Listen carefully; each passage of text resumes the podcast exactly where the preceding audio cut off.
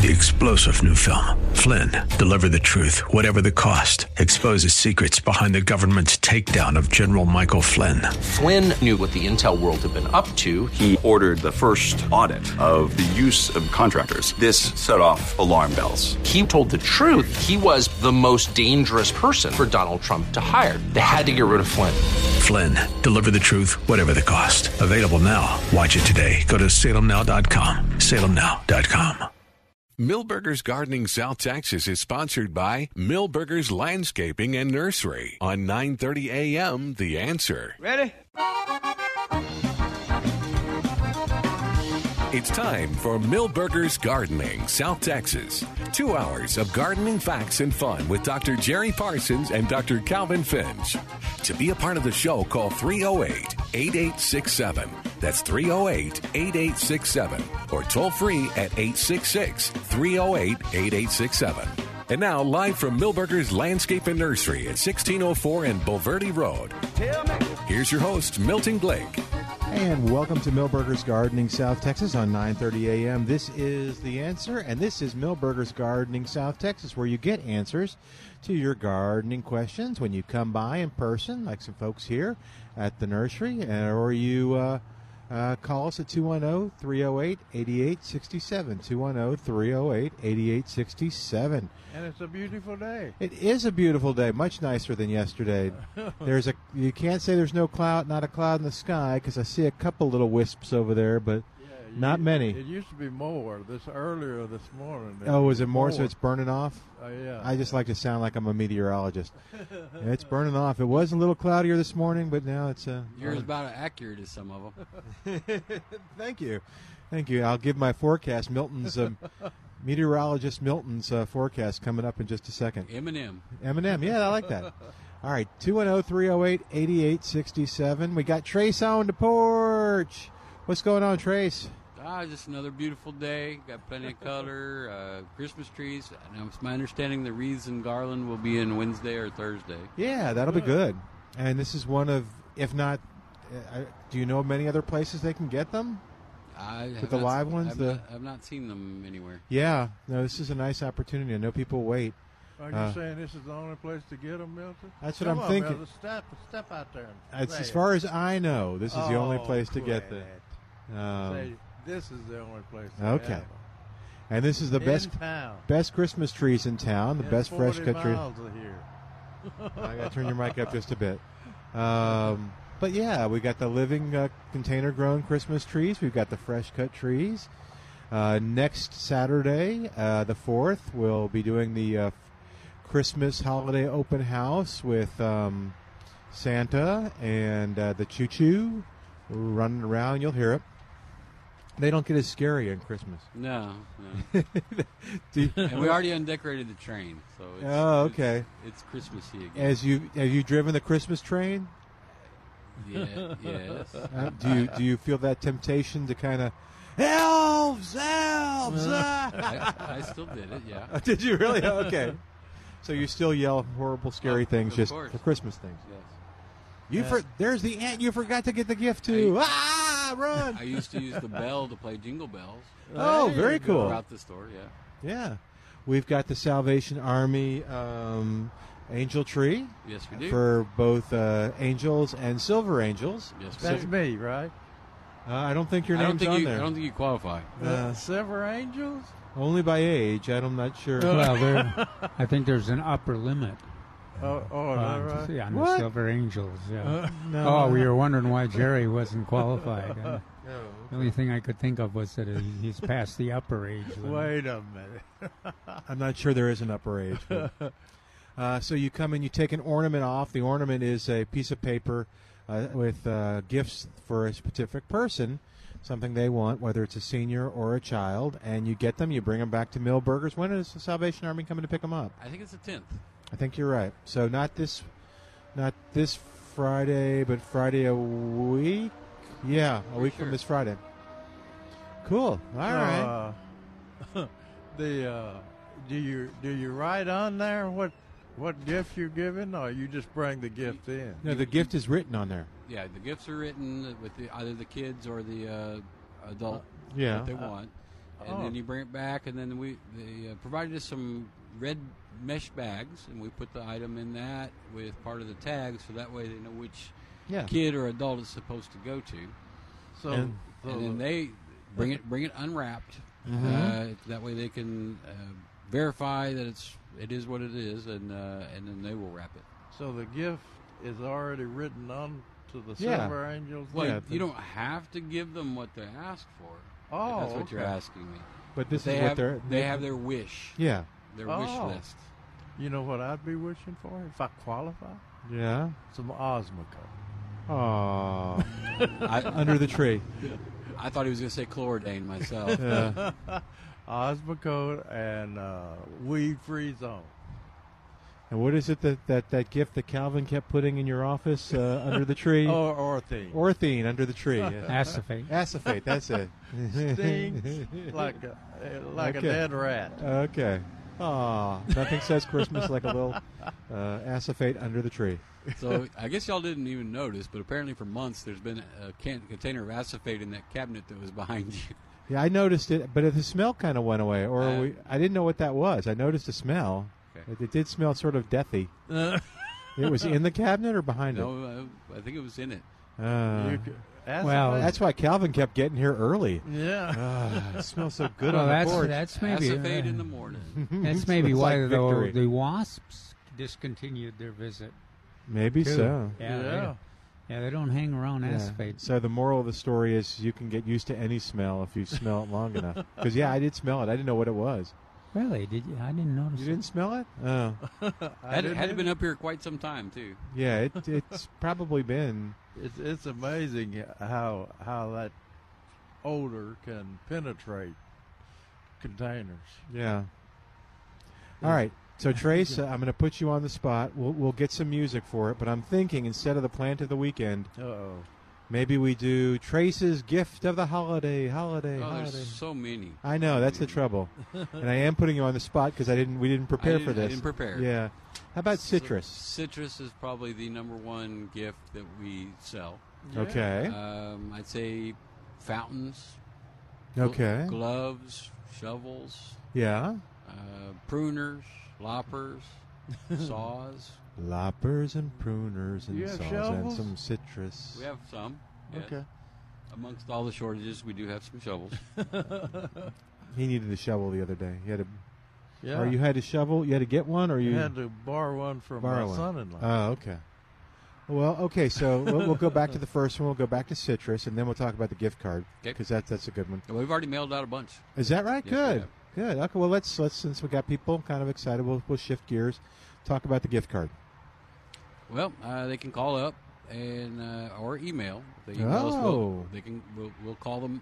We'll put your phone number on the email, and we can call you back, and we'll get get it set up. We'll take your credit card over the phone and the address of where you want it shipped to, Yeah. and we'll mail it. So it makes it pretty easy, and it's a good idea because uh, the gardener in your world may want stuff that's not at the nursery now, or they may want to come out and just use the gift card for you know kind of as they imagine what they could do. Well, Um, but, but it's also a, a convenient and a, a good way to uh, have a theme. You know, if you a lot, a lot of times, uh, especially with the young people, they'll they'll have an interest, Mm-hmm. and so you can. So you you, you don't want to get the idea that you're just uh, well, I don't have time to, to pick out what they want, so I'll just give Yeah. them a gift card. Well, it fits in the stocking right along with the coal. And, Yeah. Um, whereas a shovel or something might not. That's Yeah. true. Or maybe they they've got a shovel, so they can come here and.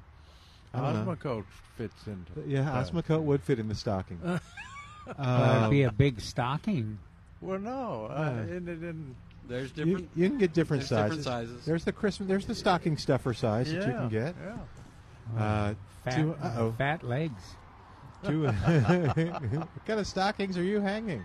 Oh, 210 308 8867 is our number. oh, 210 308 But, 8867. I- I'm going to go ahead and uh, complete my th- uh, thought on it. But you, you know, if a young person has uh, shown interest in the birds or Mhm. butterflies or uh, it's a good way to get involved with them and to uh, show that you've thought about what they're interested in, and, and then you, but you, you give them that gift certificate, and it gives them a lot of freedom too. And I, I always, you can tell the, the folks, you know, they're having a good time in the nursery looking. Mm-hmm. That's ha- half the. If you got a gift certificate, that's half the fun of it. Uh, Well, if you got grandkids, I mean, start a vegetable garden. Get them outside. Yeah, outside. there you get go. Get them off the Nintendo, and uh, let them start making some vegetables. And you growing got some you got some wonderful, uh, probably the best spinach you've had uh, all year. I, I think it's the only spinach anybody has.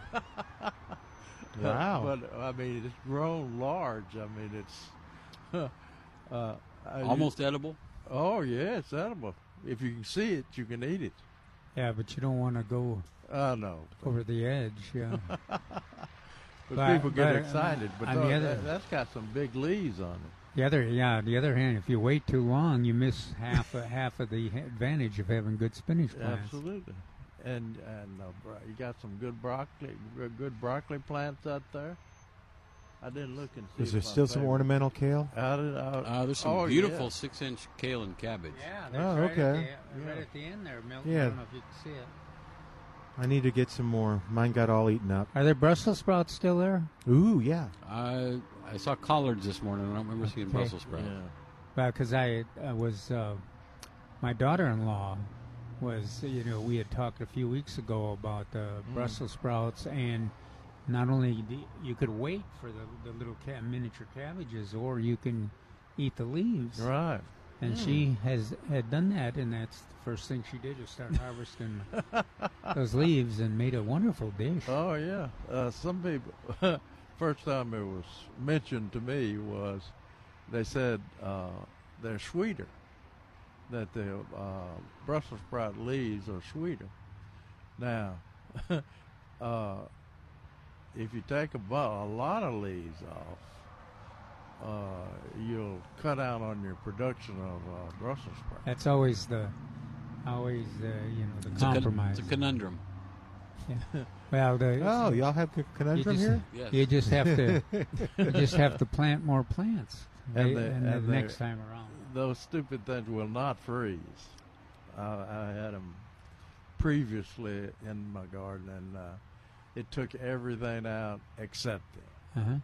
The- You know, the we don't we don't talk about the ca- uh, cabbage much, but cabbage is really Oh, really yeah. easy to to uh, grow, and it has done really well this year in a lot of the gardens I've seen. Yeah, oh Uh, yeah.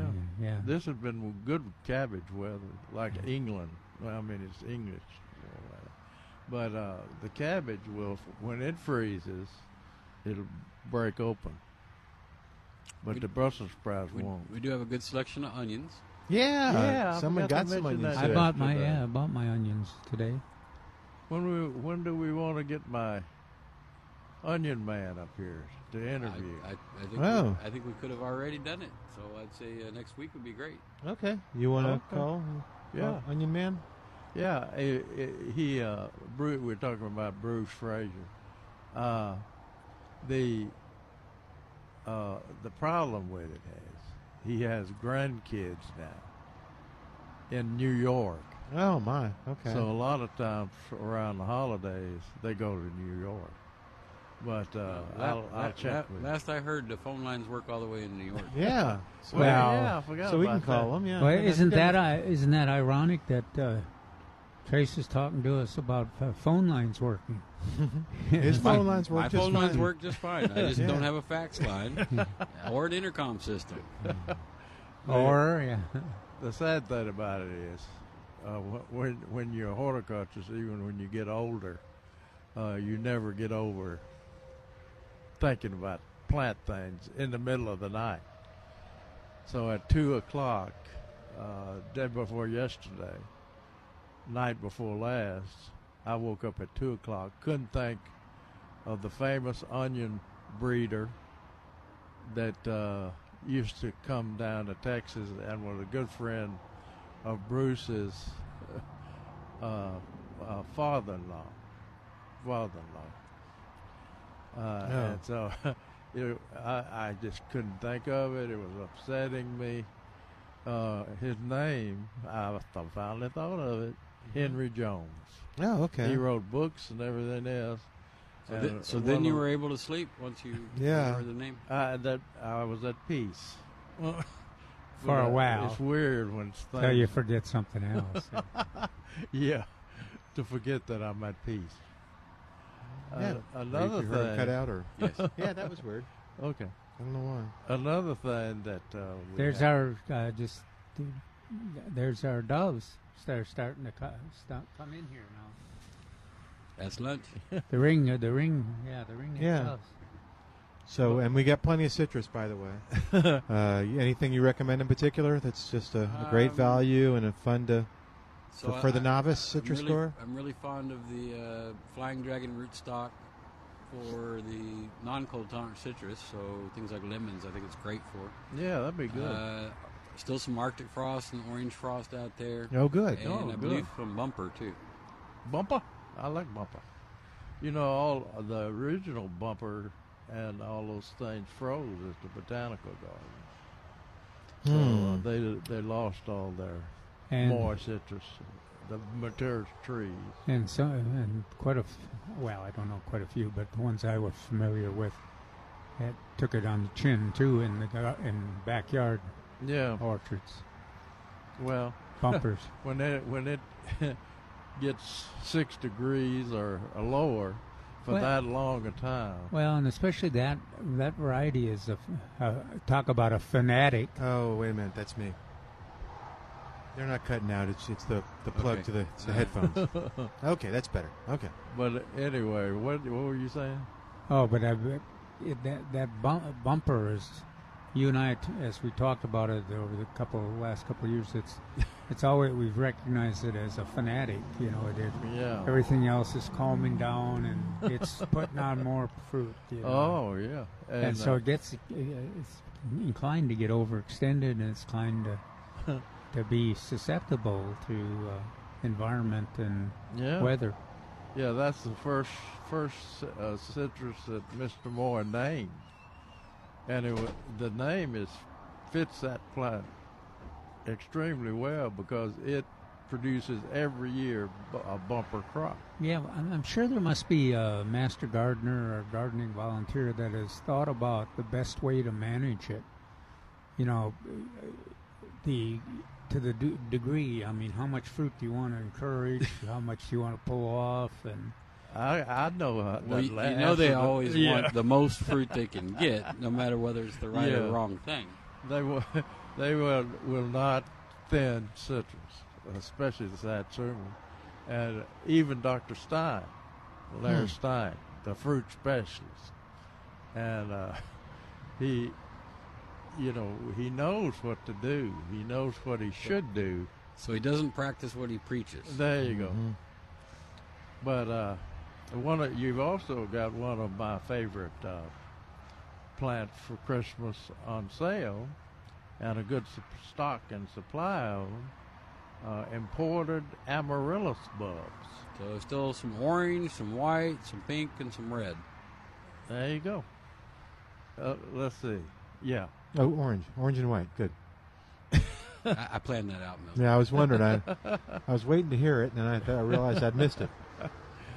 Uh, specimen bulbs. I mean, they're very large. Uh, Twelve ninety nine. Two uh, were regularly twelve ninety nine. Uh, two for twenty five dollars while supplies last. Now, why is it while supplies last? Because Because I don't have there- as many lot, as last lot, year. A lot of people give those things for Christmas. Mm-hmm. And uh, do you have any of those already potted up? Uh, Peter brought some in that were like a week or two away from blooming. So- Okay. So, yeah, there's I think there's some in the greenhouse. Okay. well, where did we see the the write up on how to take advantage of the, the amaryllis bul- bulbs? Just recently, I c- is it in plantanswers.com? How to uh, That that write up I gave you. Oh no. Yeah, this is this isn't the one I was thinking of, but uh, Yeah. this is. Did I did I did I did you approve of that? oh yeah, yeah, but the the, the one It's I his saw own. was It's his own article. Oh, talking about uh, things change. talking This- about marbles. And Was he really Yeah. trying to get him All to the go against his own article? Yeah, he really was. he was waiting for that. I don't know who wrote this. Yeah, They're full of beans. This is all wrong. that's what I was hoping. Is that for. what you're hoping for? But that that's another f- kind of a fun project where Yeah, a gr- grandchild or um, middle um, middle aged uh, child could be involved in uh, putting together the project yeah. It, it's for easy. grandpa or somebody. It's easy to put together. Yeah. And uh, I used to get uh, my mother some every, every year, Orange and white, right? and she Mhm. loved it. I She know, you know he did. Tennessee colors, Tennessee volunteer. and uh, I, I, I d- did a search on plantanswers.com and uh, for amaryllis bulb Mhm. or amaryllis, and it, those those search engines are unbelievable. Uh, it, it brought up all Cal- any Calvin had written on amaryllis, Hmm. and it, the interesting thing about it, I never had seen it do this. It brought up the sale items. No. It I like that. Searches. As long as it's the current one. Yeah, that's the- well, it's the one I printed. But anyway, uh, and then I found Calvin on Calvin's article this one that he had written on forcing holiday bulbs, and that had about am- amaryllis in there, and it's written on uh, October twenty fifth, two thousand eighteen. So that's relatively recent. Yeah, really. I, th- I imagine there were some older ones, but Yeah. I, I chose this one. Now he he mentioned. Let's see. Do you you said you had some other bulbs in there? Yeah, But there's Do you a- have paper white? Pretty sure I got paper whites. There might be some hyacinths left. Might be some garlic left. okay. Uh, some flags. Yeah, yeah. Flags are. flag. Yeah, paper whites are a wonderful gift too because you can have them force force the bulbs, have the blooms, and then move and then plant them in the Yeah, in the landscape. you kind of got that backwards, Calvin. You force them. You before you force them into bloom, especially in the house. You plant them. I say. Why is that? They stink. Oh, you take take one narciss. They one of smell fabulous. This is Wait kind a minute. This is coming from the person who didn't even notice the orthene on the uh, Right. Or the acephate on the on the porch. So, you like the fragrance? Yeah, I used to do them with uh, with my daughter. We'd do it in a, a wine glass with marbles. Yeah, that's right. That's why you do it. And uh, it's a it's a no fail deal. did you use them as gifts then? No, no, it was just an experiment. Oh, because they are there. That that's kind of a neat gift. It's not Yeah. real expensive, but it is kind of clever and uh, appreciated. Yeah. Of course, my wife wasn't fond of me taking her wine glass away from her. Oh, yeah, you'd have to sneak it. But anyway, that if you if you like the fragrance, you can figure that out uh, after a day or two. I could I could walk.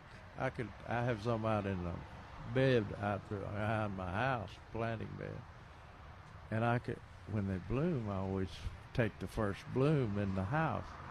I'm not even in the back door before No, my can- family is saying, "Get it out of here." Wow.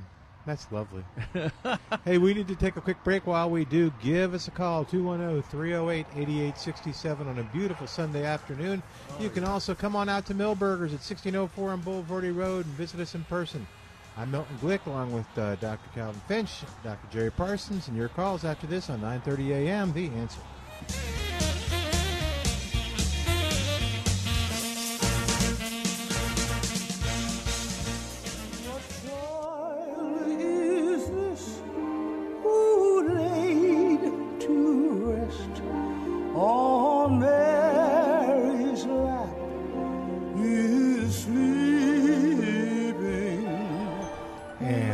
Back to Milberger's Gardening, South Texas on 9:30 a.m. The Answer. Our phone number 210-308-8867 as Al's playing Christmas music back at the station.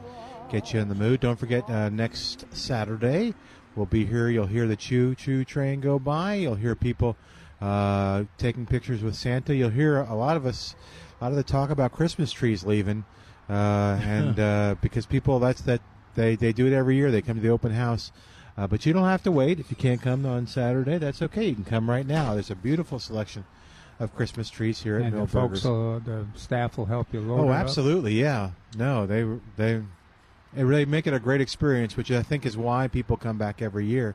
Too, it's it's a great tree, uh, taken care of before you buy it, and uh, then the you know help you help get lots of help. The ba- they won't even, they won't go home with you and help you set it up, but that's about the uh, that's about the only thing they won't do. Um, 210-308-8867. Talk to you about Spider-Man termite and pest control again over the holidays. Uh, as it gets cooler, maybe you heard something uh, in the wall when it got real cool the other day or yesterday, and you're just like, I don't know what that was. Hmm. You can give Spider-Man a call at 210-656-3721. Maybe you saw something scrambling across the floor. Little What? roach or something. Yeah. Oh, not my my roach. No, your roaches just sit on the couch and it won't even give you the remote. uh, but you can call Spider Man Termite and Pest Control at 210 656 3721. Whatever it is for the pest control needs, Spider Man Termite and Pest Control can help you. They've been your web of protection since 1976. The number again, 210 656 3721, and online at gospidermanpest.com. That's You gospidermanpest.com. Those, those roaches fly. Yes, Did they do. Yeah, not at your house though, do they? Yeah. Oh, they're flying around. Uh, they fly, fly around. I, I heard one fly over my chair. I was sitting in my chair watching, Oh. watching TV. Now, do they? We'll have to ask Spider-Man. Do they fly from floor up, or they just generally they crawl up high, and they use their wings to kind of? Uh, no, they fly. I mean, well, I know, but but are they flying like birds do? Yeah, yeah. Okay. Mine do. Yours do. Okay. the big ones. How big are they? they roost in your house. Do they roost? I could, I could hear them flying over my chair. Okay. But where did they start from? That's that's my question. I they guess start could from the wall, or I guess start from the floor. I guess. they Oh, could wow, start okay. From the floor. okay. They fly good. All right. Maybe Dennis can uh, send us a, an article on flying roaches. 210 308 8867. Calvin, you're looking around. What are you eyeballing? Oh, I'm just looking at the uh, uh, the cyclamen. How beautiful! they Uh-huh. are. All the colors. It's hard to just hard to match that for a, a winter plant for the shade. Uh, what was it? Was it yesterday? We were having a little debate on whether the oh, it was Ne- I guess. Neil. Neil was said something about uh, they did fine in the winter sun. Yeah. I have uh, just never. Uh, I, don't, I have to admit I haven't challenged them with the winter sun much, but I. It uh, seems to me that I've I've had much better luck when they're they're not in the in the sun, and when the bed is uh, consistent. In terms, one one of the things about uh, plants in the shade is uh, you you go from quite a bit of sun to almost no sun, and there's a lot of plants that do really well in that situation. I've Mhm. just never done a taken a chance with cyclamen on that because they they do so well in the full shade. Do you remember who wrote that article, Calvin? Who wrote? That's Neil Sperry. Well, That's blasphemous. What you're saying? Talking ugly about Neil Sperry's recommendation. Calvin has pl- plenty of cyclamen, so he is well qualified to talk based on his experiences. No. I don't Not know. when it comes to Neil Sperry. Nope. I'm trusting Calvin on this one. But speaking of Calvin's article, Uh-huh. uh, I was just reading it, and it brought a tear to my eye. Goodness. Calvin. He said, uh, said another option is amaryllis bulbs can be placed in a decorative container filled with water, stones, soil, or even marbles, and they will st- send up a sturdy shoot, which will produce one or more large blooms. Now, these bulbs that we ha- have here are big bulbs, and the bigger the bulb, uh, the more p- potential bloom that you can have. Calvin mentioned that too. And uh, I would warn people if you've never done this before, grown them before, uh, you want to put them in a fairly sturdy container because tho- those things send up a a, a shoot, uh, well, a stem, a bloom stalk that can be three feet tall. Well, it's trying to. It's kind of like trying to grow a, uh, a tomato plant in a uh, Small two, a two gallon container. Right, yeah. right. Floop. But uh, you know, uh, when people put them in the house, because they don't need sun to to grow. Uh, Now, are you sure? Have you checked with Neil on that? I Yeah. but if I, I'll keep a lookout, and if he if he ch- ch- decides uh, differently, I'll change my recommendation. you believe know, in he- that, I wonder if Neil called him because for like three months it was. So let's. I got a bone to pick with Neil. Neil's article today. I don't agree with it. Uh, For every weekend, he was picking on Neil. Now, no. now Well, Neil he- is- he straightened up. now Neil is like a guru up on a mountain that can. Anyway, Okay, sorry. uh, they if you don't have them well anchored in a in a contain, some type of container, they will fall over. And uh, my mother used to put them on a on a on a uh, living room uh, table, dinner table, and uh, sure enough, they would uh, Hmm. get top heavy and fall over. So uh, we started putting them in larger container, uh, heavier. Even Christmas trees used to do that. Oh yeah, You de- you would they would be balanced perfectly, and then you start decorating, and you decorate more, and the top heavy, and uh, of course it it helped uh, if you had cats and pets. and- yeah, yeah. Pull it over. Yeah. Our, our young children oh yeah, that's true. toddling around, just learning to No. walk. You know how they grab things. Uh-huh. Yeah. And you'd be, I, it just brings to mind hollering from the other side of the room. No, no, no! Don't go in there. But I, I don't think. Well, maybe a kid could uh, pull pull one of these with stands. It's over. pretty tough. Yeah, Yeah. these these are really Yeah, they're sturdy. sturdy. Yeah. Makes it so much easier dealing with uh, Christmas trees when you've got uh, this kind of technology. Yeah, we used to we used to have to uh, tie them to the wall, you know, uh, put put something and put a string or a Yeah, little you- small rope around them and tie, the- brace you, them up. You use the the gifts and and you just fake gifts to to balance and put some weight on. The, on the, yeah, on the little wa- that's all I got was fake gift. No. Yeah. yeah, that's heartbreaking too when you've been speculating what that. That's, There you go. that's such an intriguing box there. Well, and it's another, empty. Another thing that was hard to do is keep the water on them, because people can't understand how much water they a cut Christmas tree will uh, I always, take up. I always found that it was it was so unpredictable. You know, Oh, it go yeah. three days and not use any water, and then the next the, the next day all the water is used used up. So I couldn't And quite figure that out. You don't have this trouble with uh, these trees because they've been in water. They were recut, and that's not an easy job to do at home.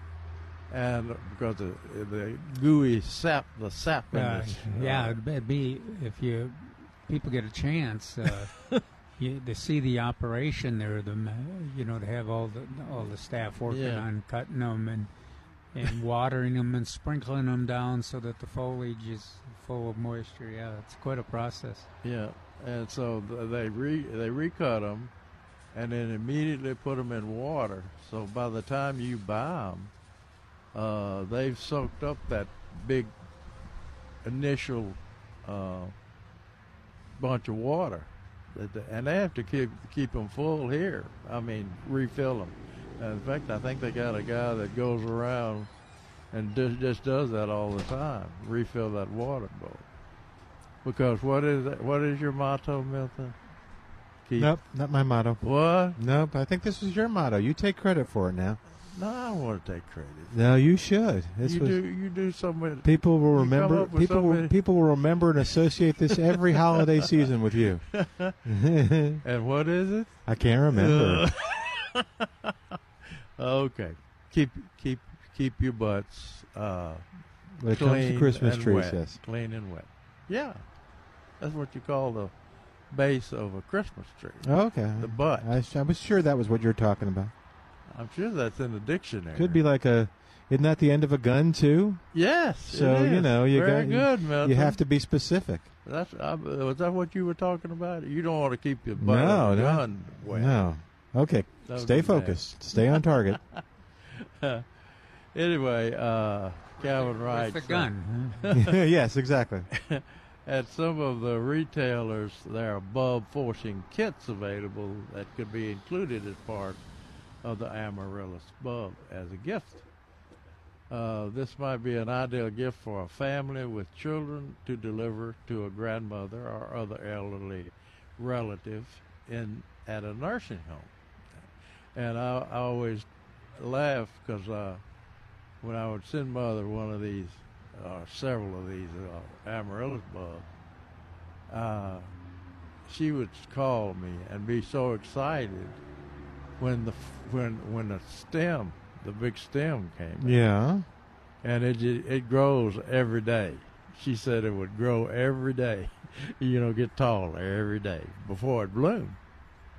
So it puts up a, a, a huge bulb, a huge uh, stalk, and that's why you have to have it weighted down before the heavy flowers get on there. And they're big flowers, they're huge flowers. The children, instead of, it's Calvin wrote this now. It was several years ago, so maybe he's gotten over it. Anyway, the children, instead of being bored by the vi- visit, could put together the amaryllis forcing kit. The recipient of the gift will be fascinated by the growth and blooming of the amaryllis and have a had the memory of the assembly of the planting kit by the family visit. Isn't that sweet? Mm-hmm. Calvin, I'm proud of you, son. Now, it didn't say that whether they need to be planted in the morning. Yeah, I think that may be just your advice. That must have been left out. That was from George Strait's book on amaryllis, right. wasn't Uh, George says plant amaryllis in the morning. By morning. By morning. Yeah, by morning. Yeah. So you know. Yeah. You could do it in late evening, I guess. Okay. All right, we're going to take a quick break. While we do, you give us a call at 210 308 8867. 210 308 8867. We have more of Milberger's Gardening South Texas coming up live from Milberger's Landscaping and Nursery at 1604 on Bulverde Road on 930 a.m. The answer.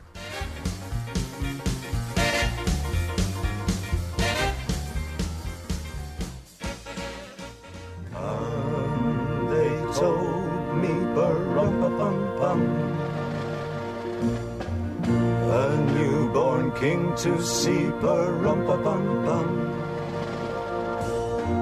Our finest gifts we bring bum bum bum rum bum bum rum bum bum And welcome back to Milberger's Gardening South Texas on 9:30 a.m. The answer. Calvin was talking earlier about uh, creating, getting a gift from Milberger's that the whole family could share and enjoy, and could be a lesson. Uh, and uh, from Wild Birds Unlimited, you can do the same thing by bringing nature and, uh, to your backyard. The Wild Birds Unlimited Northwest Military and Huebner Road uh, has all kinds of great ideas uh, for you. So if you're one of those folks that's like, I don't know what to get, no, no, they can they can help you. They'll ask you questions, try to figure out what you're trying to do, and then they'll find you. They'll point you in the right direction for the right gift. But I know that from other people that I've talked to that have gotten stuff from Wild Birds Unlimited for the family, they love it because the kids get so involved in it. And they love watching the birds. and- Just a, a bird bath. yeah, You know where, Mhm. if you remember, a few years ago, Jerry and I were had those bird baths, and we were count the number of species. You Mhm. know, and, and it was just an amazing t- total of individual birds and species. Yeah. And uh, then you get a get one of those recirculating pumps. yeah. It's inexpensive, and uh, technology, well, whatever you wanted, it just uh, fascinates the kids, and uh, and they've got the they've got the staff and the Yep. equipment. They sure do at Wild Birds Unlimited, Northwest Military and Huebner Road. Uh, from things like that to feeds to feeders to uh, houses And uh, Kyle over there at Northwest Military and Huebner Road said binoculars were getting tough to get. So if you've had a challenge for whatever reason, you need binoculars, get on over there to Wild Birds Unlimited. He said, I've got a great supply. I, I kind of worked to get them to make sure that we had them for the holidays because people like them. So uh, Wild Birds Unlimited, Northwest Military, and Huebner Road. Say hi to everybody. Kyle, Keith, the whole gang. Say hi to Bill if he's over there.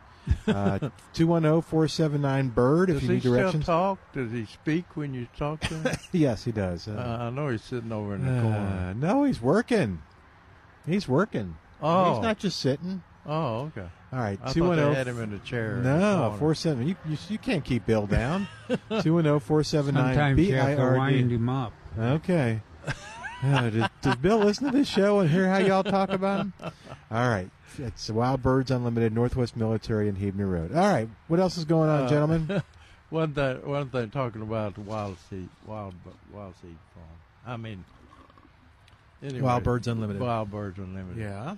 Uh, I had a a family, an older family friend that was a excess, excessive uh, cleanliness nut, Okay.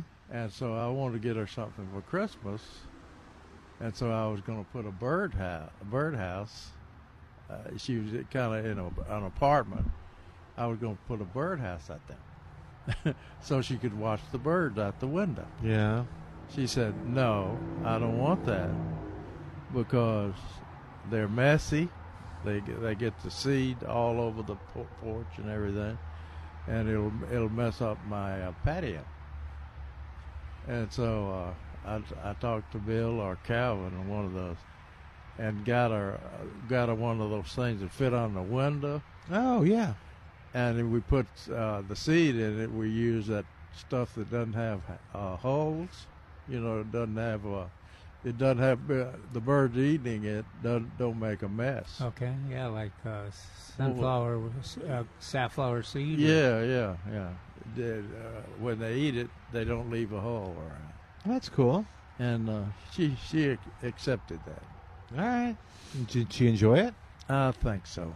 It's hard to tell with she her. never she never talked to him again. Accepting it was a, was a major accomplishment.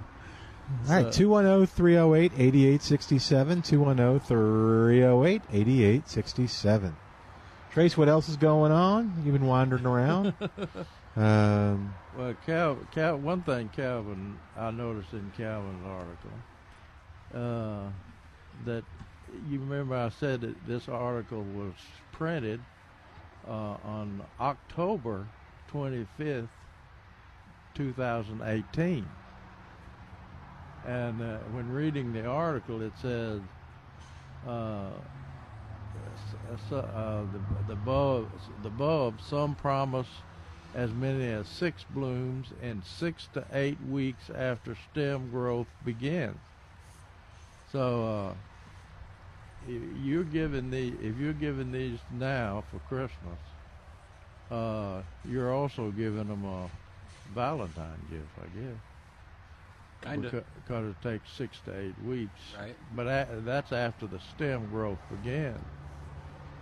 And another thing about this article mentions that uh, uh, for long-term performance, the amaryllis does best when placed in a small container with a uh, well-drained potting mix or sand that is fertilized with a soluble fertilizer in the water every month. So you're talk, talking about something like Miracle-Gro, Yeah. And of course, and uh, uh, we ne- we never fertilized. Mother never fertilized hers. But uh, that it makes sense because they put out the roots and they're well, putting up a vegetative stalk. but but one of the things we brag about is that you really don't need the You don't need to, fertilize because that that's what that that major bulb that we're talking about that uh, like a camel. Stores Yeah. everything Yeah. it needs. that's right all the nutrients and everything that Yeah, they need in the for, bulb. for performance is right in that bulb. Yeah, but uh, that makes sense to maybe give it a little fertilizer every now and then. But uh, one another of my authors that I use quite often said to fertilize pansies, pinks, and other winter color with a high nitrogen water soluble plant food to keep them growing vigorously. Failure to feed adequately is a common cause of poor plant performance. Because these plants that we have out here, vegetable and uh, uh, flower, have been fertilized every time they've been watered. If the fertilizer is in the water. And that also goes for bluebonnets. We got lots of bluebonnet transplants out here. Uh, I would look to see what color. I know. I know. At one one time we had the red maroon, and I guess they got some of that old blue in there. They usually send out some blue. But uh, who would want blue when you can get red maroon? Anyway, uh, they they uh, respond to fertilizer too. The bluebonnets do. Well, don't be calling saying they make their own. No. In a desperate situation, they can make that. They can take their own out of the air. But to grow a specimen plant with lots of blooms on it, you need to fertilize it. So, uh, and yeah, uh, the blue bonnets will act if you don't fertilize them periodically. Uh, the blue bonnets will go from a real dark green uh, when we first get them in to a light pale, to a pale color. But uh, the- that miracle grow in uh, in in in a bucket of water or something will will work well. Well, Hey, we- oh. yeah. Well, Trace, did, you, we have- you had a system, right? didn't you have a, a, a system where where you the nutrients were mixed? It's, it's in the greenhouse. Yeah, but do, do you have one that people can buy? Oh, uh, might have a siphon mixer. I'd have to go look. Yes. Uh, Hey, before the break, let's talk to Bud real quick at oh, 210 308 8867. Hey, Bud, welcome to Milberger's Gardening, South Texas. How you doing today? Pretty good. Look outside what's going and on? say, "Oh, that, that's a pretty looking day out there." It is, isn't it? I'm I'm glad for that. Uh, listen, uh, about um, a year and a half ago, maybe, uh, Dr. Parsons was uh, mentioning or explaining that some of the uh, transplants were being delayed because the supplier ran into a batch of bad growing medium. That was a while back. Yeah. Yeah, that was. Uh, uh, if it, if it's if I've slept since then, I've You've forgotten. uh, Well, yeah, I, up, I'm going to say it's at least a year and a half. okay. Yeah, but Back. how does Okay. is that impacting you, or what you, what's going on, Bud? Well, um, yeah, I'm wondering if I also got some bad medium. I mean, I, I, I buy it in a in a large bag. Uh, I, I get uh, what's it called? Oh gosh, number seven. I can't. It's got. Uh, Oh, potting mix. well, yeah, it, it's it's it comes in a big bag. Okay. because ever ever since then, I'm having real hard time uh, getting seeds started, Yeah. and uh, they might get started, and then I'll put them into a, a, bigger pot with this particular material that I had, Yeah. and I still have, um, but they just never flourish at all. well, uh, what what plants are we talking about? Uh, seed are we mainly, about? mainly Malabar spinach by seed. Okay. Uh, I never have grown Malabar spinach, but uh, the, what what I was talking about was a grower situation problem. That Right. that didn't, doesn't pertain to the potting mixes that are sold. Uh, Oh, okay. We, we uh, so uh, it's it's it's something that happened to them uh, that they could clear up rapidly. I mean, Yeah. I mean, when they saw they had a problem, they figured out what it was and uh, changed back to the growing the seedlings like they do. And there's not a lot of people, a lot of, lot of nurseries that still grow from seed. That's why I worked with them all these years because they're wonderful at growing seedlings. their own seedlings. Now everybody buys their plants from a plug producer. They grow the seedlings in, in small uh, plugs or small containers, Yeah. like like Jiff- Jiffy pots and things like that. Yeah. But anyway, uh, they they cleared that situation up. Now the Yeah. reason So so so so it wasn't the material no, uh, no, being no. produced Well, by no, by um, um, it could have been growing medium producers. It, it was just something that happened at their uh, right, right within Well, their they, system. Okay. They they mix their own, and uh, sometimes uh, something goes wrong. Right. Uh, I know we were one one time, I, and I never realized sand was uh, so alkaline.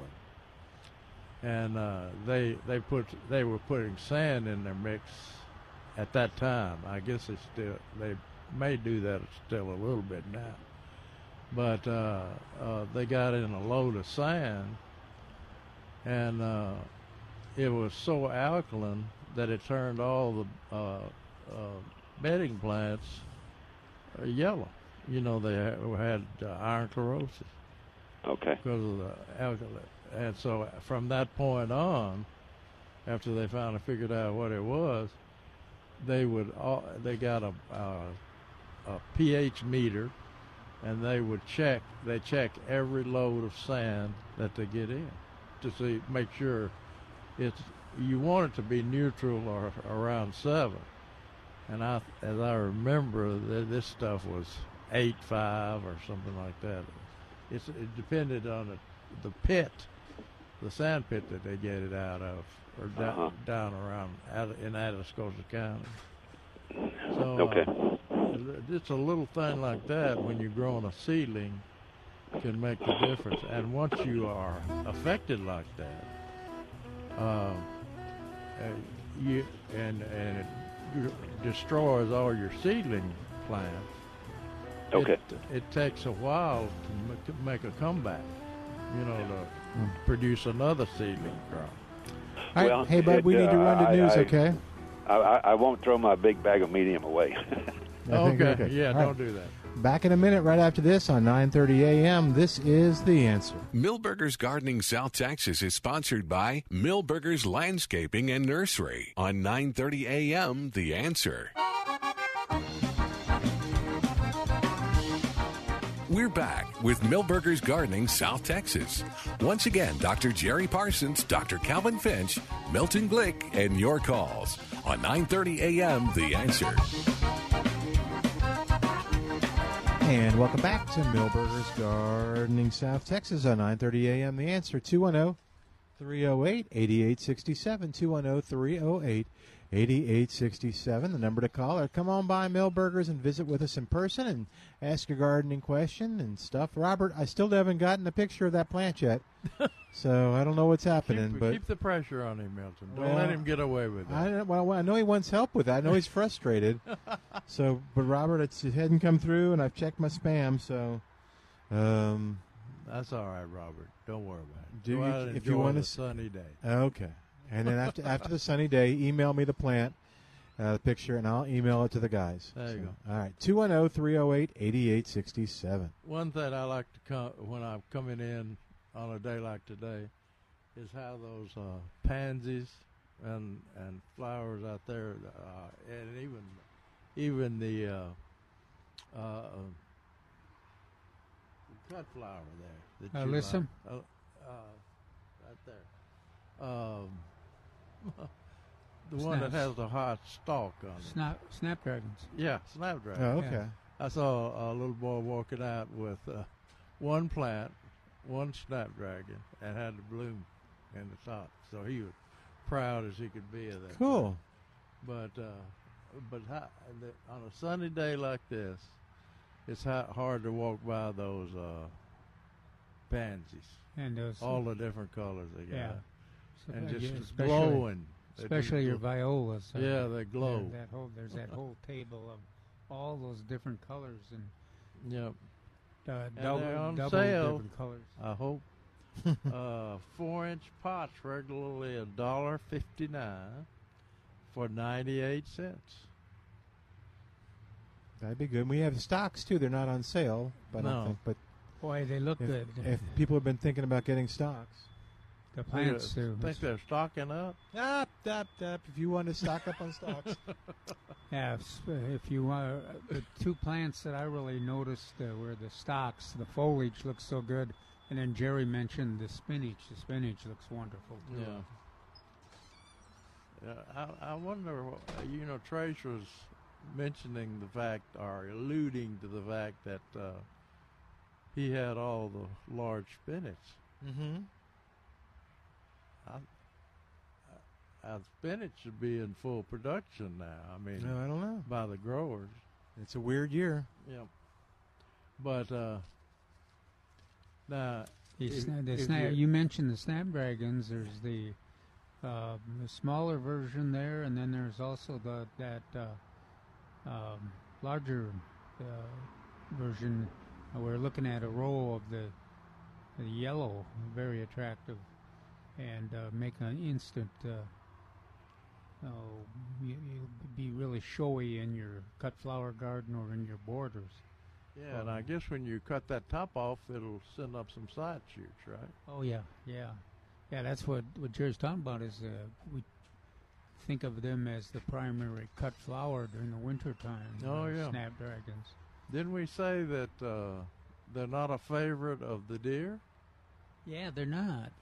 They're. Uh, we always debate whether they're deer proof or not. They, they have a tendency to be. Uh, if the deer walk through them, I Yeah, they have a break tendency to 'em. break. Yeah. So that's so it's not the same. For some reasons, are uh, oh, what's your favorite uh, plant for the the sun that the deer they don't break of moss? Um, The uh, the favorite plant, the little ground coat? yeah, that you. Uh, Oh, uh, horse herb. No, no. How about the the the, the Oh, flower- right. Uh, bluegrass. Annual no, the bluegrass? var- the flower that uh, is deer proof. Uh, Oh, oh, uh, iris. no. Can you give us a hint? Uh, well, we, we talk about it all the time. It's uh, uh, oh, uh, Thryallis. No, it's a it's a Not the an Laura annual Bush- flower. Not the Laura Bush petunias. not annual the- annual flower. uh, pansies, Johnny jump ups, violas, uh, Uh, cyclamen. Vinca, periwinkle. Vinca. oh, yeah. Vinca. Got Oh, it, I beat you. I'm exhausted.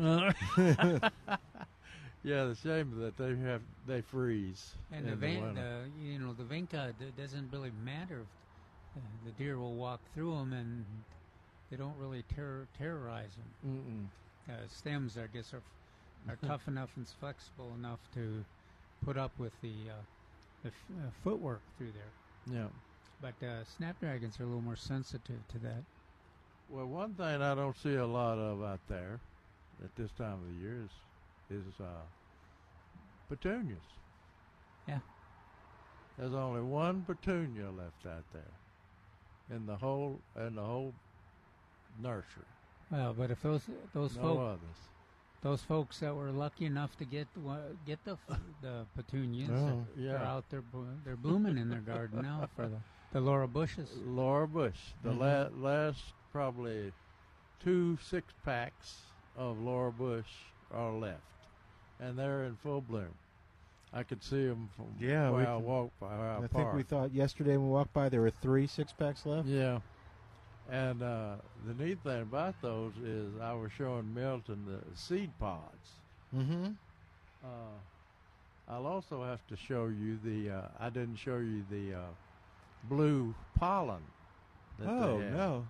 That that you know they get from their mama. But anyway, uh, they're out here and uh, they're they're ready to. I think they. I'm pretty sure they're mature the seed, and drop the seed uh, before they're fr- frozen. uh, Fro- well, it takes pretty hard free, freeze to uh, kill, bother those things, but it will thro- cause them to stop blooming. Um, we hadn't talked much about house plants, but uh, they need uh, a, a mo- house plants monthly, uh, fertilized monthly with high nitrogen water, uh, water soluble plant food at half the recommended rate because you want to you don't want to encourage them to grow. You just want them to keep uh, keep keep their dark foliage. So uh, that's why you use half a Well, in the wintertime too, you got to be a little careful on uh, uh, fertilizing uh, indoor plants because um, some of them are just not doing any Yeah. growing at all. Right. Uh, and we talked quite a bit yesterday about uh, using broadleaf weed spray killer spray on a sunny, warm, and relatively still day to kill the cool season broadleaf weeds before winter moves in. So how do you know? A lot of people don't know what broadleaf weed and grass differ. How they differ. Well, it's either a monocot or it's a dicot. Well, So now quit it. It, it either looks. When, when did they have have that nomenclature? It either has a vein structure or it doesn't. How about that? Uh, I don't know. But any, Well- anyway, we recommend the weed-free zone, and uh, Trace was telling us that the temperatures are right now. This And- week anyway, yeah. About the only one of the only things that you can use, and it won't kill your, uh, won't damage your grass. What was the temperature range, Trace? 40 to 85. Okay. That's where we are right now. Yeah, yeah. Uh, it might be a little windy, but uh, and if you if you don't know how to tell the difference between a broadleaf and your grass, anything that's green. Oh, I meant to bring my wildflowers today. Oh yeah. First broadleaf weeds. Uh, use this weed-free zone on any basically anything that's green Well- and just coming up. So, yeah, we can, we probably can do a better job of on uh, grass. The stem originates at the base. Yeah. and uh, the and it's uh, continuous to the top of the plant, and then the, on a broadleaf, that's not ne- necessarily. It's got counter counter uh, branches. Wow, there's Uh, look at that big. How about the veins go straight up and down on grasses, and they have a spidery web looking on the uh, broadleafs? Yeah, Listen yeah. to this guy. Hey, he knows his stuff. Ain't he something? Yeah, there's a you know there, there, we could probably refine it to two or three of those kind of statements and do a pretty good job. But of course, there'll always be the exceptions and uh, uh, ones that'll confuse the issue a little bit. yeah, like nutsedge. Yeah, Yeah, right. Yeah. that's right. I don't think I don't, nutsedge doesn't go dormant in the winter, does it? All right. No, but weed free zone isn't going to touch it either. yeah, that's true. That sedge doesn't grow in the winter, though. Uh, Uh, visit my house. It does. I think Really? it does, uh, unless it's a hard freeze. I don't know how. Those of you who love your nutsedge, uh, nutgrass, uh, how did it do last this winter or la- first of this year? Mine survived. like gangbusters. Yeah, that, that's like when my garden froze in one of those hard freezes. I guess it was 89. But I was hoping that the the Brussels sprouts had gotten killed. And I went out, and Brussels sprouts was the only thing still living Ah. in the garden. Oh, you got a lot of uh, that beautiful uh, ornamental kale uh, chard out there. As I was walking in, Bright lights. yeah, Swiss chard, and uh, Yeah, and that's a that's a good. it, it's a good- it's an ornamental. It's a good ornamental. Well, and it's a, a nice green, nutritious green, uh, easy to eat. It's a real mild flavor. And that's uh, a lot of folks, including me, like like to mix it with kale. And you've got two. you've got one that's really potent, and then you've got one that's real mild, and together they make an excellent uh, uh, green. And then there's one tip here says remove mistletoe from cedar elm, oak branches as it becomes noticeable with leaf drop. Now, who would want to remove the only evergreen foliage that you've got in the trees in the winter? Who would sink to that? I have in the past. Uh, you removed mistletoe? You bet. We sell mistletoe. How do you- oh, okay. How do you remove it? Uh, it's all, Yeah, it's it's it's not hard to do. It's the easiest way. we, Since we you- didn't remove it permanently because we wanted another supply for the next year. Oh, okay. we, we cut out. Well, but it, Oh, you just cut it. a person that's dedicated to their trees too uh, gets gets bothered by the fact that the mistletoe is a parasite and it's on on the tree. Does it kill a tree? Well, No. it That doesn't matter to them. Doesn't matter. No. It doesn't. It does not. Does it help the tree? Does it? Uh, It might. well, it might kill the tree too. No, it doesn't kill the tree. You don't know that, Jerry. I do. Yeah, Look at all the mistletoe and, and trees. I mean, some trees And are these are the these full uh, of mistletoe. Aren't are these trees? Would, wouldn't they be growing better if there wasn't that mistletoe? on? No, hell no. That, that's like that's like uh, ball moss in there. My trees would be growing better if it didn't have ball moss. But, I think people just want their tree to look like a tree, and they don't want the mistletoe in it. Well, they don't want any green in it in the winter. No, they just don't want mistletoe. They love to have green. They just don't want that green. Uh, uh, Beth is on the line at 210-308-8867. She's got an answer for us, I think. Uh-oh. Uh, hi, Beth. Welcome to Milberger's Gardening, South Texas. How are you doing today? Thanks. It's a beautiful day. We need this sun after that wonderful rain. I was wondering if anybody had identified for you the spiny hackberry yesterday. And it was kind of getting late in the program, so I didn't want to get called. I didn't want to call and No, keep you're somebody. okay. But anyway, granjeno, granjeno is another name for it, or desert hackberry. Celtis pallida makes a nice little orange, juicy fruit. And the snout butterflies that come through. Remember when we were also disgusted with the snout butterflies? That's one of the plants they feed on. And my my little um shrub bush of Texas says that the, the hackberries or those little butterflies feed on almost any of the hackberries that we have in our area in South Texas. How So- large? Uh, what's the largest uh, spiny hackberry that you've seen? Well, I, I'm looking at the book here, and it says rarely over three meters tall. And the So the nine, ones nine or ten feet. Oh, yeah. the ones that I'm familiar with, though, are out here off of Babcock Road, west west of Babcock Road, and then a little bit east, a little bit south of Prue. Any or well, anyway, in that general area where the soil is a looser soil, not black gumbo, like we have, you know, that the oak trees grow in. This the soil that the spiny hackberry grows in is more like you would find under mesquite trees, loose, sort of, you know. Yeah. But yeah, anyway, we see we see quite a few in uh, Mitchell Lake. yeah, that that yeah, that too. right.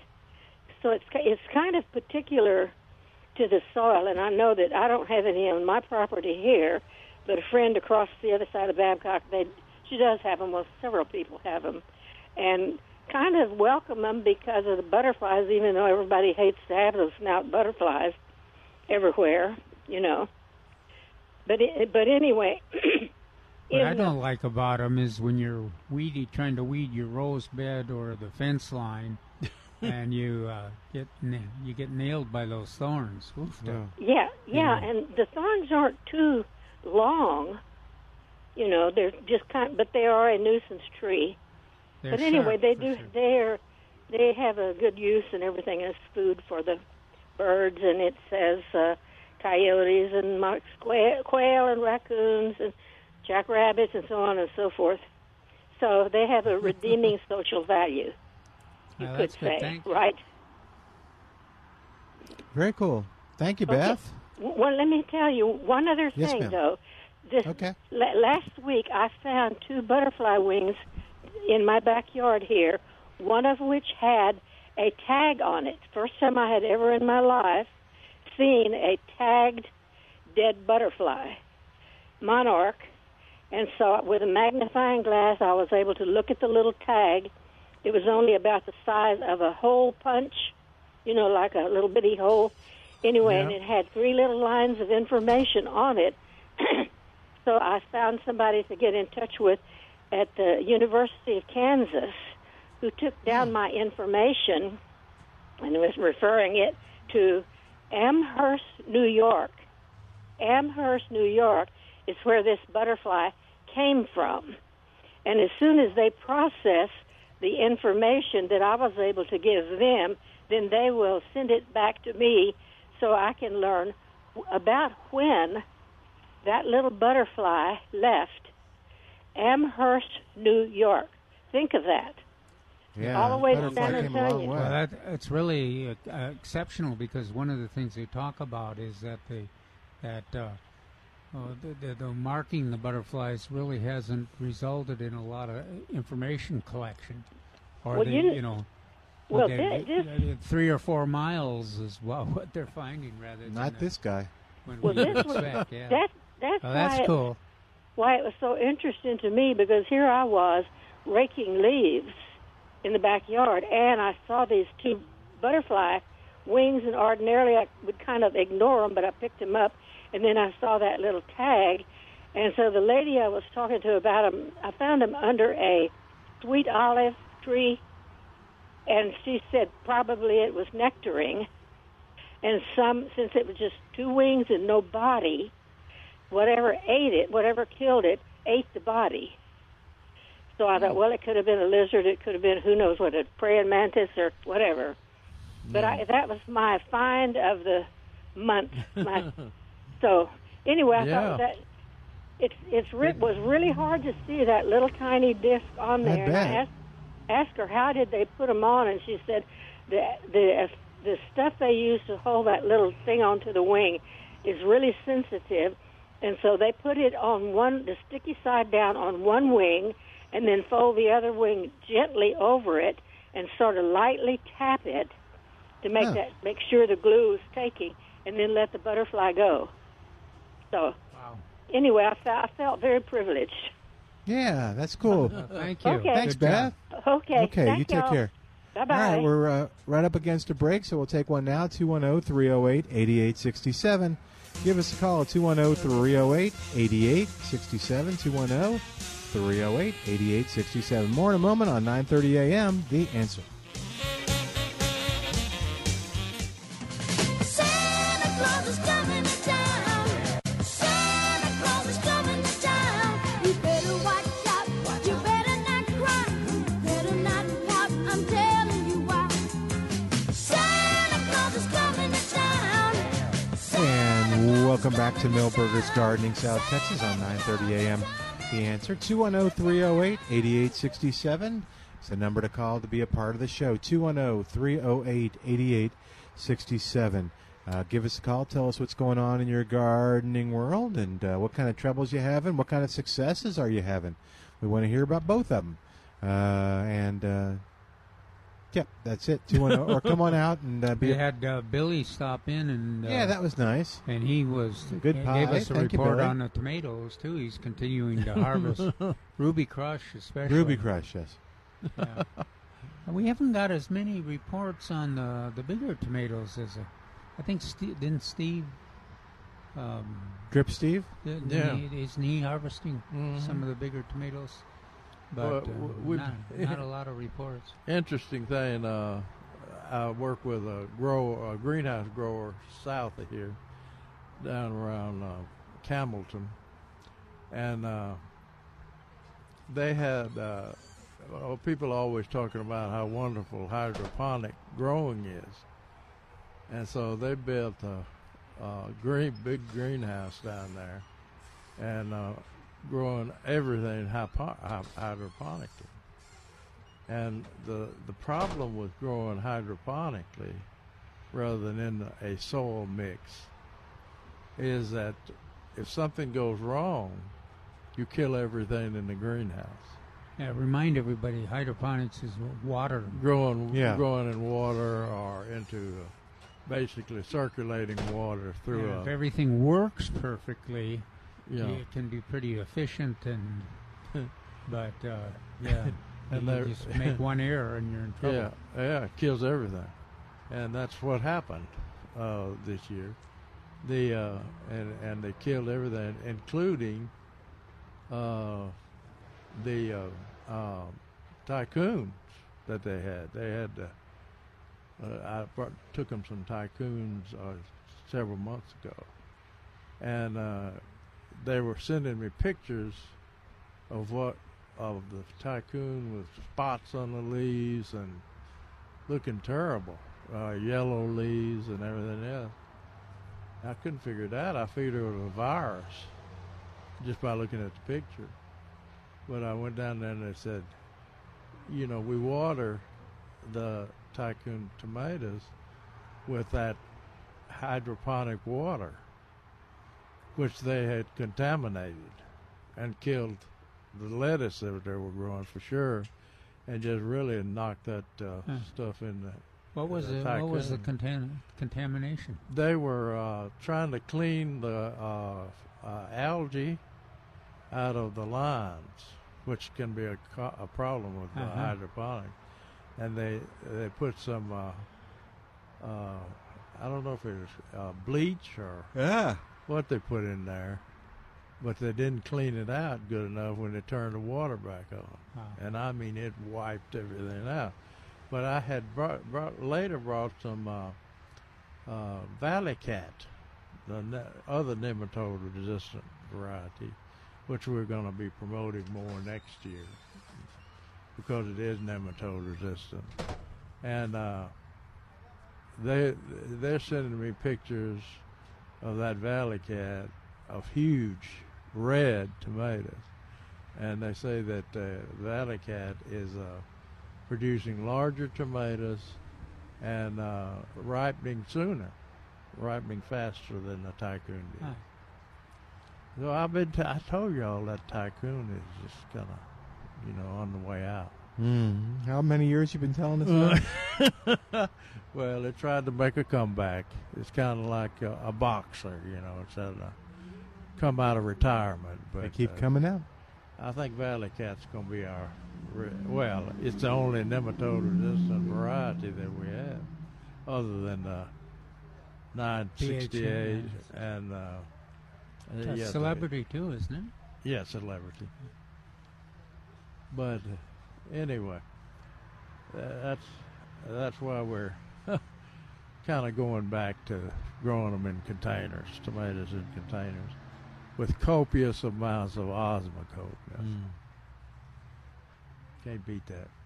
and they they had a real problem. They plant some t- tomatoes and cabbage and spinach outdoors, uh, out, out of the outside the greenhouse. And I mean, those loopers, cabbage loopers, have decimated them. I mean, ate, ate, ate all almost all the leaves of the spinach and, uh, and cabbage that was planted outside. And they were, interesting fact was they were trying to control them with malathion and uh, Sevin, I think, and didn't touch them. Hmm. Which we tell people, the best control is bacillus, uh, a BT product. Well, that makes me also wonder that you know Sevin is not Sevin anymore.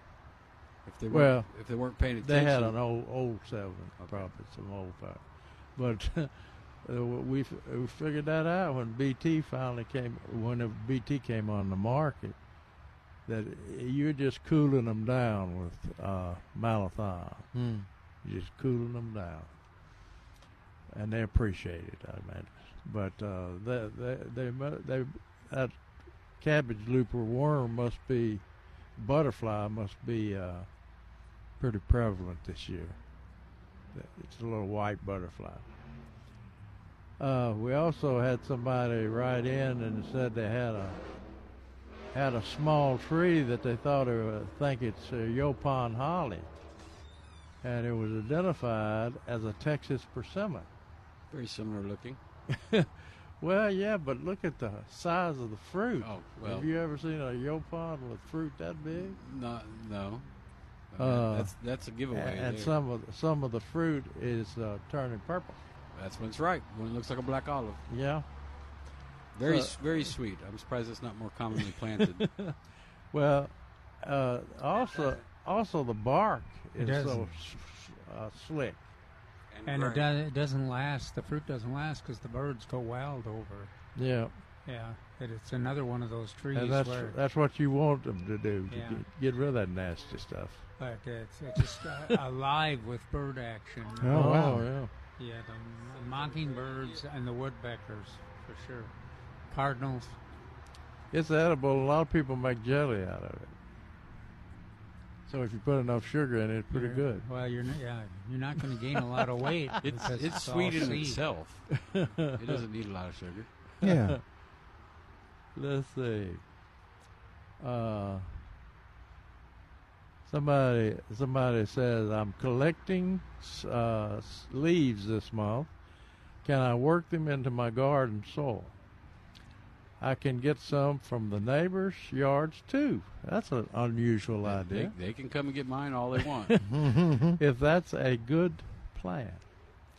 And and they write back, we answer said they're they're a great source of organic material, but be careful not to overdo it.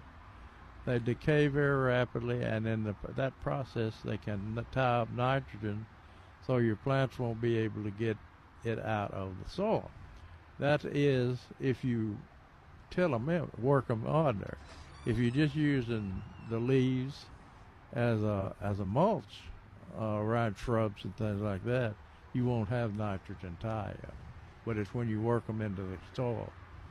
And it's a degree of issue too. Yeah, how many? Yeah, you know.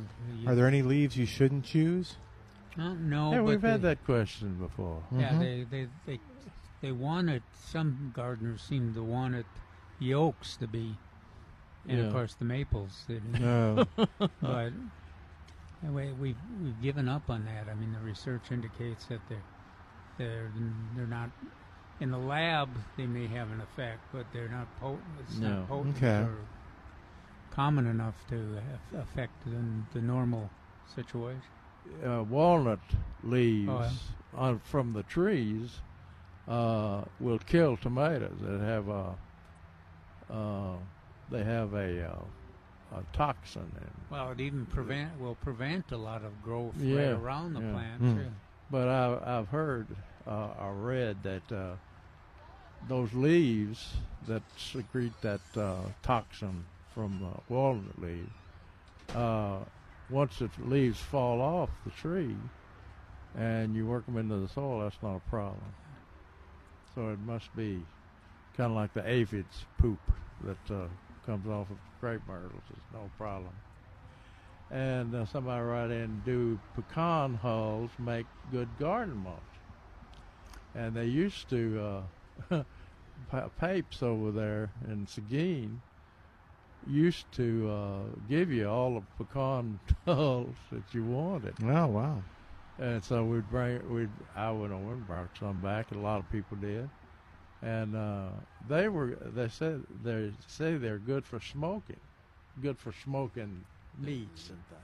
Hmm, Probably, but they, they are good at keeping cats out of the flower bed. yeah, And they and they fire ants uh, fire ants and deer. And deer. I hadn't thought about deer. Yeah. Oh man, I, I did the same thing you did and got a, uh, a load there. And the fi- the fire ants showed up, yeah. and then and the deer were there too. It was like it was get- kind of embarrassing. There were so many out there digging them up. Yeah, they're they're after uh, the goodie, uh, Oh, the pecan, pecan. in there. Hey, we need to help Pete out here real quick at oh, 210 308 8867. 210 308 8867. Hi, Pete. Welcome to Milberger's Gardening, South Texas. Howdy, how you doing? I'm so good, I'm jealous of myself. Oh, Oh, wait a man. But your lantana, how's it doing? Not so good. I've heard y'all talk about this, why they leaves turn gray and shrivel up, and I can't remember what the treatment was for that. Well, if the leaves turn gray uh, while they're growing and blooming, uh, you probably got uh, Lace, bug lace, lace bug. Uh, yeah, lace bugs. And, But and any, it's, uh, it's a long term treatment though too. It's, Yeah, Yeah. Cut it back, give it a imidacloprid as a drench, and uh, you should be good to go. Although now I don't think I'd be messing Yeah, with it's a little late. It's generally a summer thing. When Next year happening. you'll be good to go, maybe. So if, you, if, you, if you start with a imidacloprid drench before it gets hot, uh, that's being proactive is Yeah. the best answer to that bug. And that if they stop blooming, that's probably lace bug, especially if you dig out new gold lantana or something like that. Now speaking of lantana, uh, that white uh, Mon- montevidensis, uh, montevidensis uh, lantana over there that you're selling, got more blooms on it. Uh, I'm used to seeing the purple do that, but that that white is pretty. White, white's almost as good as purple at blooming this time of year. Yeah. Does that help you, Pete? But uh, but Pete, uh, put it on your calendar. Uh, wh- wh- Trace, when do you recommend that? Uh, When it gets hot, so Mayish. May, and, And so then, you uh, you the- get ahead of it. And It's a systemic. It's taken Right. up. by So- but the product says uh, that it's good for like six months, and that's not the fact. So uh, start in May, and, and then three months later, I'd do it again. Now that's also the one that you use on crepe myrtles, isn't it? You For can, you, can, you can on a big tree that you can't spray to the top. Yeah. Yeah. you can use it as a preventative. same it seems to work more on easier on um, those lantanas, the small lantana. Oh yeah. yeah. But you might might want to try that, and then you don't wouldn't have to put up with it next year. So the brand name that we carry is a Fertilome Systemic Insecticide Mhm. Drench. Mm-hmm. Got it? Yep. Okay, Pete, we, we lost you. All right, 210 308 8867. We're going to take a break and come back in a moment. 210 308 8867. You are listening to Milberger's Gardening South Texas. Broadcast live from Milberger's Nursery at 1604 on Bulverde Road on 9:30 a.m. The answer. Raindrops on roses and whiskers on kittens, bright copper kettles and warm woolen mittens, brown paper packages tied up with string. These are a few of my favorite things. And welcome back to Milberger's Gardening South Texas on 9:30 a.m. The answer 210 308 8867. Give us a call. Tell us what's going on in your gardening world. So why aren't you playing that beautiful Christmas music you had yesterday? Oh, Al would. Al that would, I wanted to hear. Al would love to hear that again. Would he? Yeah. We'll have to send you the video so you can enjoy it at home. Oh, it's a video too, huh? Well, no, I'm sorry. No, we'll have to send you the, the music so we can. You say it was by the who was it by? I don't know. Quit it. That's Jeremy. Okay. All right. Anyway, uh, good question came in. Said uh, I have some I have some type of three-leafed clover with a purplish cast that is taking over my zoysia lawn. It forms a clump, but I can't find a stem to pull it out. That's weird. Uh, broadleaf weed killer sprays applied three times haven't done much. Broadleaf weed killer. Uh, what can I do at this point before it takes over? That's got to be a pretty tough little weed to take over a zoysia if the zoysia is growing well. But anyway, uh, the answer was said uh, since obviously it is not a grass, it's in the category of broadleaf weeds. That means that broadleaf herbicides containing 2,4-D. Do we have one of those that we recommend that contain 2,4-D? Weed free A zone. weed-free zone? Oh, okay. Yeah. Should eliminate it. However, that is if that's what all you've already used. I suspect the spray may have beat it up and rolled off the leaves, as many types of clover have waxy foliage. See, that's something we don't think about a lot. Though we're we're doing that. Uh, what is that weed that sticks to our dogs? Uh, Oh, bed straw? Bed straw. Good going, Milton. Thank you. Uh, Well, surely it's not a clover, is it? Is it from it's oxalis from here? Yeah, it's probably yeah. I- he described it. uh, What he described sounds like oxalis, Uh, but we don't think a lot of people when they apply herbicides, I mean commercially, will put a, what they call a sticker. Let's see, uh, surfactant in it, which makes the droplets of, of product spread on the leaves, like a, when you spray cabbage. Uh, and and use uh, use BT products to control the looper. You know, remember we always talk about putting uh, a squirt or two of uh, liquid detergent in there. Uh, and with the, and after you uh, mix the formula and then you put the detergent in later, just just a, a, ta- a tablespoon of for you, a tablespoon uh, or two in the flu- in the uh, mixture will cause it to spread and dry on the foliage. And of course, the BT to work, the worm has to eat it, has Right. to ingest it. And if it's on cabbage, that and you didn't put a spread of detergent in there, it runs off because that's very waxy leaf on there, and that's uh, that's what we should see on uh, a lot of the uh, a lot of the uh, uh, uh, herbicides. Uh, oxalis too is not. Yeah. You didn't, doesn't. The herbicides don't always work well on that. Yeah. So you got.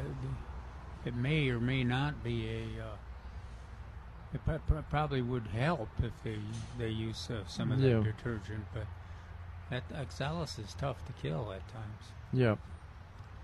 But uh, anyway, at this time of the year, your best bet is uh, weed-free zone, which we talked about a while ago.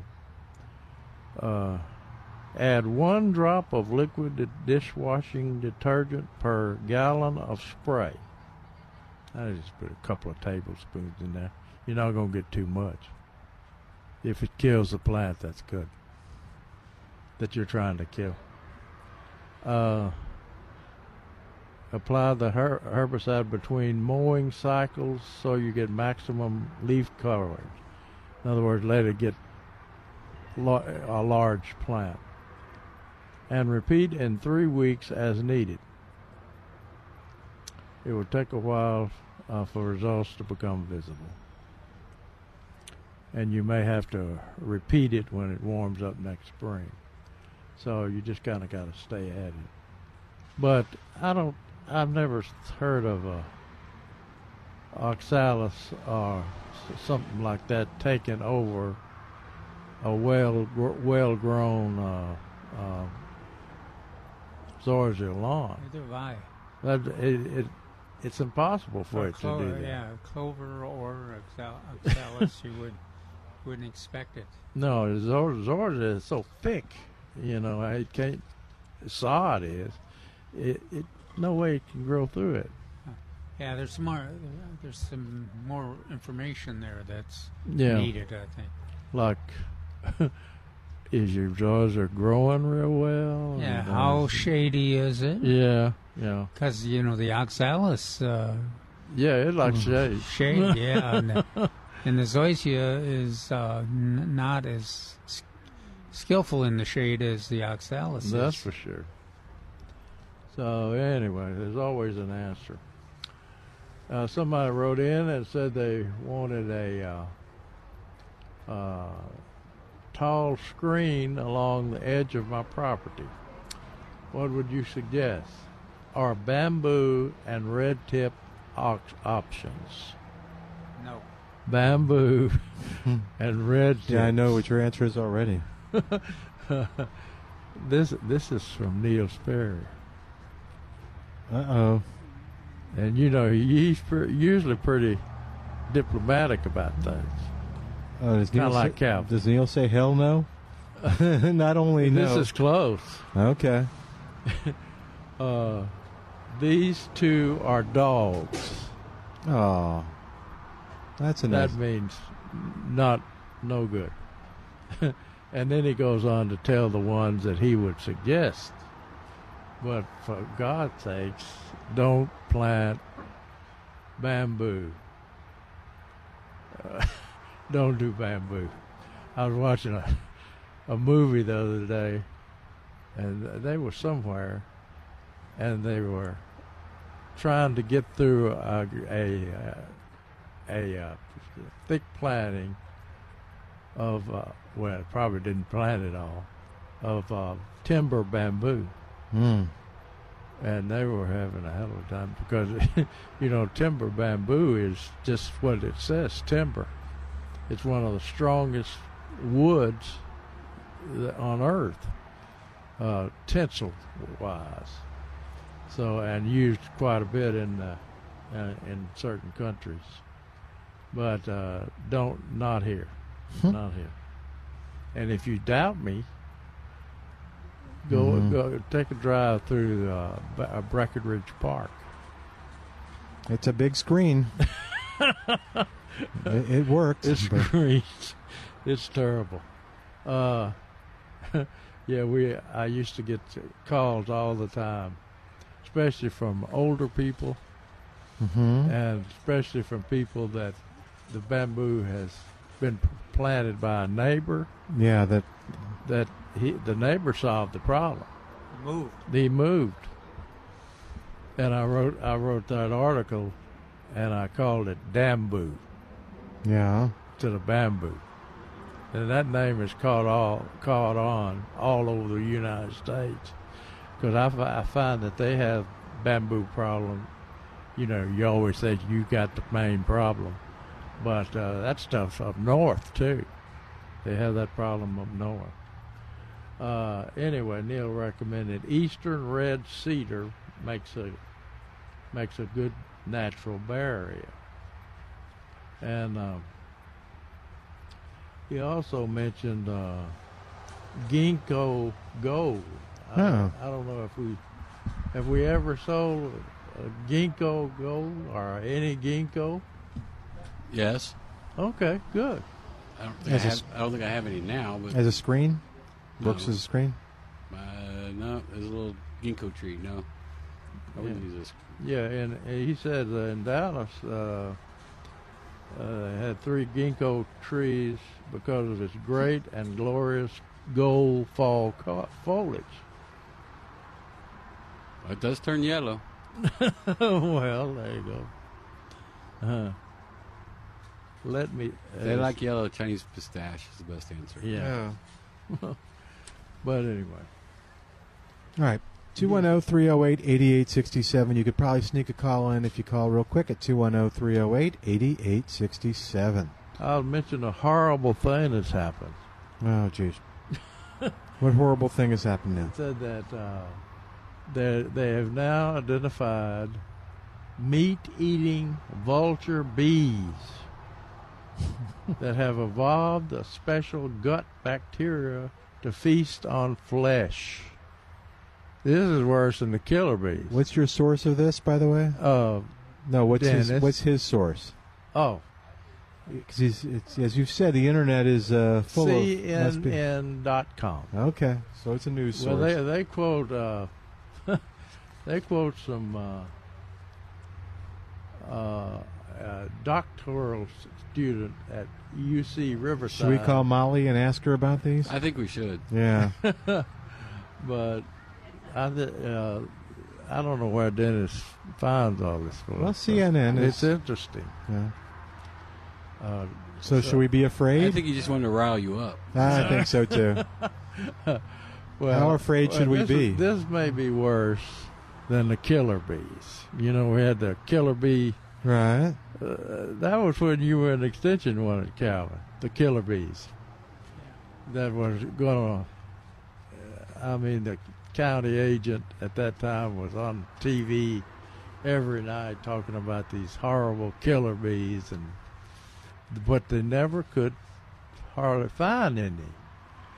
The bees that stung the hell out of people were the black wild bees, you know, that uh, had gotten loose in the me- uh, from the domesticated types that the beekeepers raise, and turn and they were, they have a tendency to turn black, and uh, they they ate fe- uh, stung the hell out of people that mow, uh, ran a lawnmower. Yeah. close to where they were. They out- tended to be more out and out. aggressive. Well, at least they only do it once.